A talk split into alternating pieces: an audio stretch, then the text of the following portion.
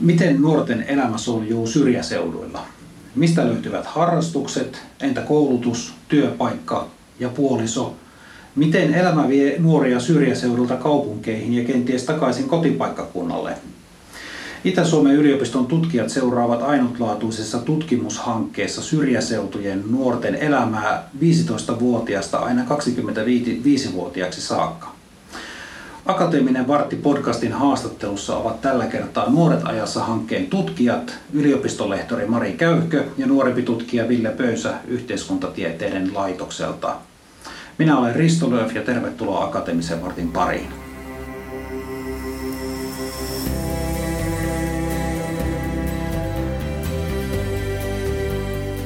Tervetuloa Akateemisen vartin haastatteluun yliopistolehtori Mari Käyhkö ja nuorempi tutkija Ville Pöysä Itä-Suomen yliopiston yhteiskuntatieteiden laitokselta.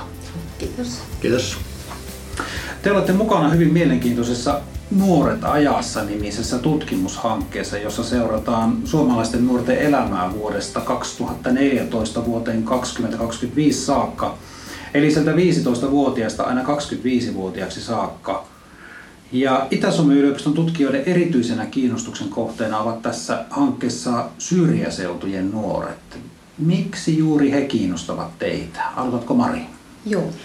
No meitä pyydettiin tähän projektiin, tai alun perin minua ja sitten Päiviä ja sitten lopulta Ville myös liittyi meidän joukkoon, että tämä tutkimus on lähtöisin nuorisotutkimusseuralta Helsingistä, jossa he oli tätä ideoineet. Ja sitten meille tuli tämä kutsu, koska siinä on ideana tarkastella nuoria viidellä hyvin niin kuin erityyppisellä paikkakunnalla, että millaista se elämä on ja mm, miten aikuistuminen on erilaista ja nuorena eläminen on erilaista eri paikkakunnille. Ja sitten me satutaan olemaan täällä Itä-Suomessa ja syrjäseutujen lähettyvillä, että ihan tämmöiset konkreettiset syyt. Ja tietysti meillä oli aiemmat tutkimussuhteet nuorisotutkimusverkostoon niin sitä kautta.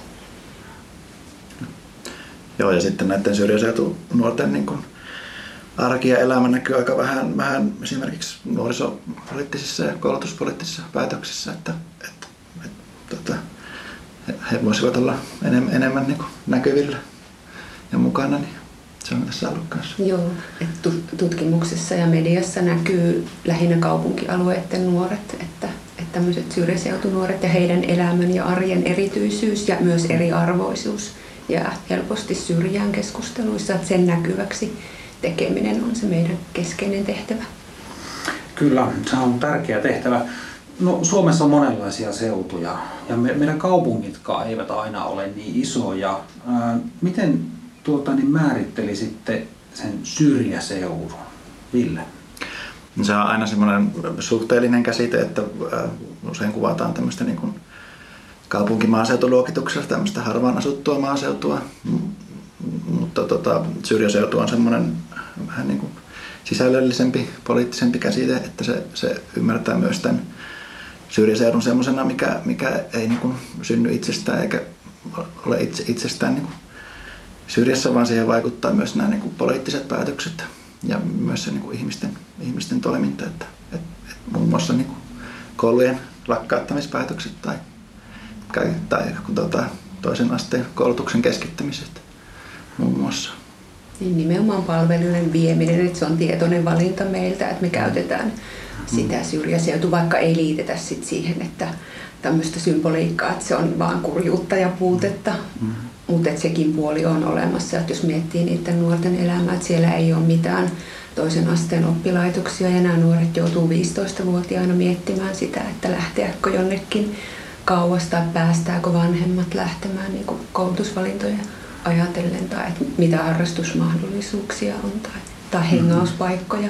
Mm. Ja se on myös kiinnostavaa, että, nämä, että kun me ollaan nuorilta kysytty, että mitä mieltä te olette tästä syrjäseututermistä, niin ne on silleen hyvin, että no sitähän se on, että, että ihmiset helposti lataa siihen semmoisia negatiivisia ja niin kuin määrityksiä ja representaatioita.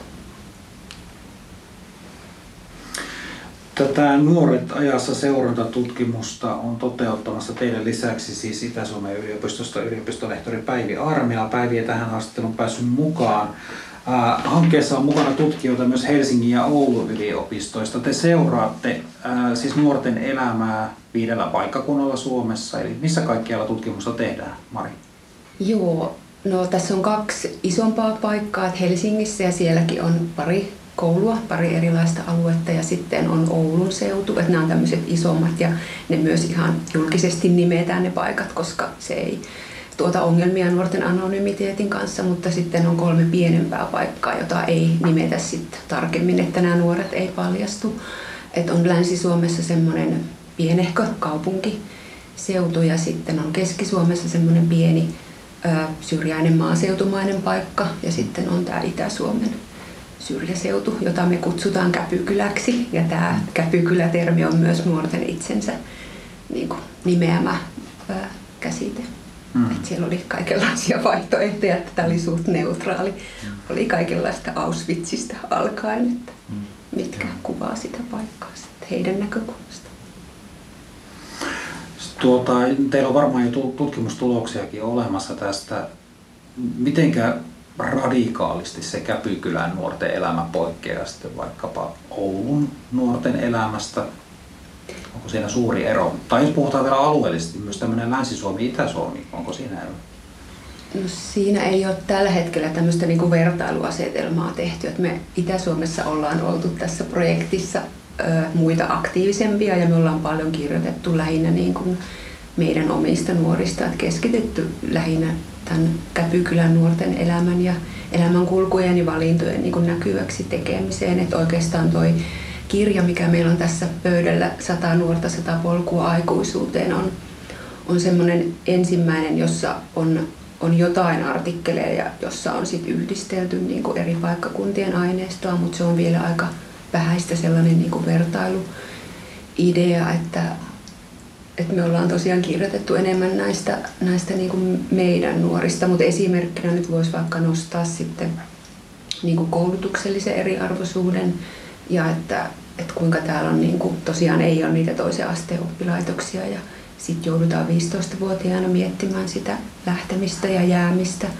Tai sitten tulee tosi pitkät koulupäivät ja sitten taas se vaikuttaa niin kuin siihen arkeen ja ajan käyttöön. Ja, ja tuossa kirjassa me ollaan tavallaan vertailtu, vaikka se vertailutermi on ehkä nyt, että se vertailu ei ole se lähtökohta, mutta että niin kuin helsinkiläis nuorten ajankäyttöä että, ja myös niitä harrastusmahdollisuuksia, että mm. syrjäseudun nuorilla se aika menee bussissa istumiseen ja bussia odot, bussin odotteluun ja pitkiin koulupäivien, että viideltä kuudelta pitää lähteä bussiin tai herätä ja lähteä kohti bussia ja sitten ehkä kuudelta ollaan illalla kotona, että siihen ei kauheasti jää niin vapaa-aikaa ja harrastaa ei, ei juurikaan niin taas ole verrattuna helsinkiläisnuoriin. Tämä nyt tämmöisenä yhtenä esimerkkinä. Joo, palataan siihen Käpykylän nuorten elämän arjen iloihin ja haasteisiin tuossa vähän myöhemmin. Nuorten elämässä se kehitys sieltä 15-vuotiaasta 25-vuotiaaksi on tietysti hyvin mielenkiintoinen ja tosi vaiherikas aika. Tämä 10-vuotinen tutkimus se mahdollistaa paljon erilaisia tutkimus asetelmia tai kysymyksiä. Millaisia asioita te selvitätte nuorten elämästä? Vastatko Ville ensin? No itsellä nyt tietysti ajankohtaisimpana on tämä, tämä niin kuin paikan merkitys niin kuin poikien mieheksi kasvamisessa ja, ja millä tavalla he voivat toimia niin kuin poikina siellä paikassa ja millä tavalla olla, olla ja, tota, ja heidän tavallaan suhdettaan siihen paikkaan. Ja sitten tietysti meillä on paljon niin kuin koulutukseen liittyviä kysymyksiä ja, ja, ja tähän aikuistumiseen ja itsenäistymiseen, muun muassa tätä niin kuin muuttamista ja kaupunkiin niin kuin asettumisen ää, tietynlaista niin kuin vaadetta ja tämmöisiä. Et ollaan seurattu sitä nuorten elämänkulkua ja niitä kyseisiä siirtymiä aina sitten tietysti tietyllä viiveellä, että mitä nuorten elämässä tapahtuu ja sitten ei olla kauhean valmiiksi niin kuin etukäteen mietitty niitä, että että mitkä olisi niitä kiinnostavia, vaan aika paljon nostettu sit niistä nuorten puheista ja nuorten kokemuksista mm. niitä kysymyksiä, joita ollaan tarkasteltu, vaikka nyt ne tyttöjen romanttiset suhteet ja se ongelma siitä, että siellä on aika vähän niitä, niitä mm, vaihtoehtoja tai tapaamispaikkoja, mm. tai sitten ne on sukulaisia ne pojat ja niin edespäin. Että. Joo. Pääsitte siis lähelle, tosi, tosi lähelle nuorten arkea. Miten nuoret ottaa teidät vastaan, kun te tutki, tutkijoina menette kyselemään heidän elämästään? No se on ihan erityistä ollut ja me ei varmaan ajateltukaan silloin, kun me aja, aloitettiin tätä projektia silloin, että, että miten rikasta ja hienoa jotenkin tämmöinen niin kuin laadullinen pitkittäisseuranta tuottaa nimenomaan sen niin kuin luottamuksen kautta.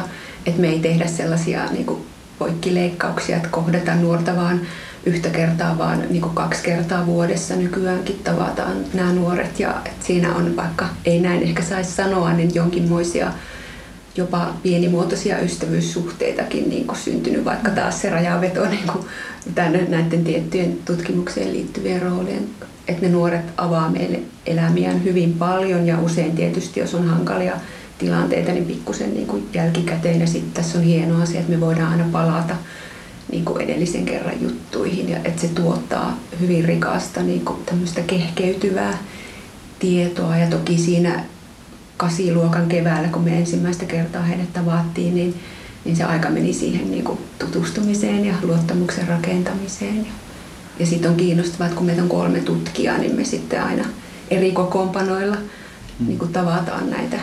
Että kaikki nuoret on kaikille tutkijoille jollain lailla niin kuin tuttuja, vaikka sitten toiset keskittyy toisiin niin kuin mm. enemmänkin. Ja sitten myös tällainen eettisenä kysymyksenä, niin se tavallaan, että kuljetaan niin kuin niiden nuorten kanssa tavallaan pitkä, pitkä, pitkä aika ja, ja sitten, sitten se, että tämmöisiä niin kuin ei, ei koulutuksen tai muun tämmöisen niin kuin virallisen instituution ulkopuolisia aikuisia, jotka on kiinnostunut heidän elämästään muuten kuin valvonta tai tämmöisenä kontrolli seuranta menetelmänä, niin, niin on tosi niin arvokasta ja nuoret kokenut se itse, itse niin kuin arvokkaaksi. Että ei ole vain yhden kerran haastattelu, johon tutkija saapuu ja, ja kyselee ja sanoo heipat ja sitten tota, se jää siihen vaan, että ne nuoretkin on kokenut, että ne on saanut. Se on heille merkityksellinen. Joo ja viimeksi esimerkiksi semmoinen kolmen tytön ryhmä kertoi meille, että he ovat etukäteen miettinyt, mitä kaikkea me heille, he meille haluaa niin kertoa ja mikä on tärkeää. Että he toimii semmoisena niin nuorten väylänä meidän kautta sitten kymmenen vuotta on, on se on pitkä aika, jos miettii omaa elämää, niin siinä mielessä tämä on todellakin kiinnostava ja ainutlaatuinen hanke. Se voisi ottaa monella tapaa sitten nuorten elämän suuntaa jatkossakin. Tuossa puhuttiin siitä, että miten, miten syrjäseudun nuoren tai Oulun tai Helsingin nuoren ne elämän mahdollisuudet poikkeaa toisistaan – No te varmaan kohtaatte myös niitä asioita, mistä syrjäseutujen nuoret nauttii ja iloitsee siellä omalla paikkakunnalla. Niin millaisia asioita siellä tulee vastaan? No, jos miettii niitä 14-19-vuotiaita poikia, niin, niin heillä nämä mopot ja autot ja tietokoneet on tosi keskeisiä ja semmoinen tietynlainen poikakulttuuri, minkä ympärille se niin mieheksi kasvaminen monella tapaa, tapaa rakentuu. Ja tota, ja semmoinen tietynlainen niin aineellinen ympäristö, missä ne kasvaa. Mutta sitten ne, kuitenkin se, ja se on se tietty, tietty semmoinen niin kuin, mm, aika perinteinenkin tämmöinen sukupuolijärjestys, mutta sitten ne pojat, pojat myös niin kuin asettuu siihen sitten omalla, omalla tavallaan. Ja, ja tässä myös esimerkiksi tietokoneet on sitten tukena, että ne pojat löytää semmoisia itselleen niin kuin arvokkaita yhteisöjä tai vaihtoehtoisia tämmöisiä mieheksi kasvamisen konteksteja. No, jos tähän sukupuoleen tarttuu nyt, niin, niin tyttöjen osalta voitaisiin sanoa, että se, se kotipaikka on ollut ehkä enemmän lapsuudessa semmoinen tosi merkityksellinen paikka, että tällä hetkellä tai esimerkiksi silloin ysiluokalla se on tosi ambivalentti se ajatus siitä omasta kotipaikasta, että ne tytöt on selvästi enemmän se ryhmä tai suurin osa heistä, jotka haluaa lähteä ja kaipaa sitä muu, muunlaista elämää jossain toisaalla – että vaikka siellä on myös tyttöjä, jotka niin kuin arvostaa esimerkiksi sitä luontoympäristöä ja harrastaa vaikka metsästystä ja, ja jotenkin se rauhallisuus, siitä ne tytöt vieläkin niin kuin puhuu, vaikka he, useimmat heistä asuu niin kuin kaupungissa, mutta että tytöillä on aika suuri palo silloin ysiluokalla jo niin kuin lähteä pois, että he puhuu paljon siitä, että tämä paikka on nähty ja että tytöille se, niin kuin Ville viittasi tuohon sen paikan sukupuolikulttuuriin, että se on pikkusen enemmän tyttöjä jotenkin puristava. Että siellä Eli... ei ole tytöille kauheasti niin kuin mahdollisuuksia tai tilaa että, niin kuin olla vapaasti. Ja sitten toisaalta on semmoinen kaupungin kutsu, että mitä kaikkea potentiaalista siellä kaupungissa on. Että vaikkaan tytöt ei ehkä sillä lailla halua palata tai kuvittele palaavansa kuin osa pojista, mutta että mutta jotenkin he kokee, että se on jättänyt heidän, he, heihin vahvan jäljen, että he on eläneet siellä niin kuin syrjässä. Tuohon vielä lisäksi just, että, että myös se on hyvin kapea se, myös se niin mieheksi kasvamisen malli, että, että, että myös tietynlaisilla pojilla on niin vaikeuksia sitä löytää niin paikkansa, paikkansa siitä, niin siitä niin kuin järjestyksestä, että he, heille, heille tavallaan se, se että eivät ole lähteneet tavallaan korkeakoulutuksen perässä sieltä, vaan myös siitä syystä, että eivät ole elää semmoista sen tyyppistä elämää. Esimerkiksi nähdä, nähdä samalla tavalla niin kuin kavereita, kavereita tota, kuin, kuin sitten tota, muuta. Mm-hmm. Puhutaan siitä sukupuolesta vielä. Miten selkeästi se on sukupuolittunutta lähteekö tytöt tai pojat tietylle koulutusuralle tai työuralle sitten sieltä syrjäseudulta? No tietysti meillä ei hirveän suuri se nuorten joukko ole, että alun perin vähän alle 20 nuorta, josta on pikkusen jo tippunut nuoria pois, mutta kyllä siinä silloin ysiluokalla tai ysiluokan jälkeen huomasi, että tytöt on ne, jotka lähtee lukioon ja pojat sitten vahvemmin ammattikouluun. Ja että tytöillä on on se suunta muutenkin niin kuin sieltä paikasta pois. Ja se varmasti liittyy sen paikan niin kuin, työllistymismahdollisuuksiin, että se on sellainen pieni teollisuuspaikkakunta, jossa poikien kohdalla taas sit, ö, niin kuin isät ja ehkä en tiedä onko ukitkin niin kuin mm, mm. Sillä, siinä tehtaassa ollut töissä. Että, ja sitten tytöt puhuu myös siitä, että sieltä on myös lähdettävä ihan sen takia, että palveluja ei ole. Mutta tämä on semmoinen niin kuin, kansainvälinen suuntaus, että esimerkiksi sellainen kanadalainen tutkija Michael Corbett on puhunut siitä, että tytöt kasvavat siihen lähtemisen ajatukseen liittyen, että usein syrjäseutu edustaa sellaista aika patriarkaalista paikkaa. Mutta tässäkin voi sanoa, että ne pari tyttöä, jotka sinne on jäänyt, niin on ehkä enemmän sellaisia, jotka eivät sitten tulevaisuuttaan rakenna sille niin kouluttautumiselle tai hmm. urasuuntautuneelle elämälle. Et kysymys ei ole vain sukupuolesta, vaan esimerkiksi myös luokkakysymyksistä. Mm. Ja näin. Aivan. No Ville, Ville, sinulta valmistuu pian väitöskirjatutkimus, joka on keskittynyt syrjäseutujen poikiin nyt sitten erityisesti. Niin kerrotko tuon tutkimuksen aihepiiristä, millaisia tutkimuskysymyksiä siellä on? Joo, tosiaan minä tarkastelen tavallaan sitä, että miten se paikka ja se aineellinen ympäristö ja tavallaan ne maskuliinisuudet on kietoutunut siihen poikien, aikuistuvien poikien elämään ja, ja tarkastelen tavallaan sitä yläkouluaikaa, kun ne vielä on siellä paikassa ja sitten, sitten sitä toisen asteen aikaa, kun alkaa vähän niin kuin jakaantumaan ne poikien, poikien tota, tämmöiset orientaatiot ja, ja elämät aika lailla. Ja miten tavallaan sillä kotipaikalla, kotipaikan niin kuin merkitys on tässä, tässä prosessissa semmoisia tarkastelen. Kun mietitään niitä seikkoja, mitkä sitten ehkä kaupunkiin muuttaneita näitä syrjäseutujen nuoria houkuttelee palaamaan takaisin kotiseudulle, niin millaisia seikkoja sieltä löytyy? Onko tämmöisiä käynyt ilmi? Mari, mitä sanot? No ne, ne tytöt, joita, jotka meillä on vielä jäljellä tutkimuksessa, niin kukaan niistä ei ole palaamassa. Että he kyllä puhuu siitä, että heistä ei koskaan ehkä tule ihan täysin kaupunkilaisia, että he varmaan sitten kun on perhettä ja näin, niin haluaa olla jossain välimaastossa sen kaupungin ja syrjäseudun välissä, että, että se, se rauhallisuus ja luonto jollain lailla vetää puolensa ja se ajatus siitä, että, että omat lapset sais elää jollain lailla samankaltaisissa ympäristöissä kuin he itse, mutta sellaisessa, jossa on palveluja kuitenkin, että, että pojat taitaa olla enemmän niitä, jotka sinne on sitten niin palanneet Joo, ja sitten tota, meillä ehkä sitä palaamista on vielä ihan, ne ei ole vielä niin vanhoja, että se on, olisi mm. niin kuin, ehkä sama, tietyllä tavalla ajankohtainen, mutta mikä nyt poikia vaikka sillä pitää, niin just se heille niin kuin mielekkäät semmoiset ty- työmahdollisuudet ja että se on aika kapea jotenkin se työllistymismahdollisuus, että siellä on se tehdas tai sitten naiset on ehkä kaupan kassalla tai perhepäivähoitajina tai, mm. tai jos jotain yrittäjyyttä on, mutta ei kauheasti niin kuin muuta mahdollisuutta. Että, et, sellainen australialainen tutkija puhuu lähtemisen imperatiivista, eli että, että jotenkin nuoret oppii sen, että sieltä niin kuin joutuu jotenkin lähtemään. Että... Hmm.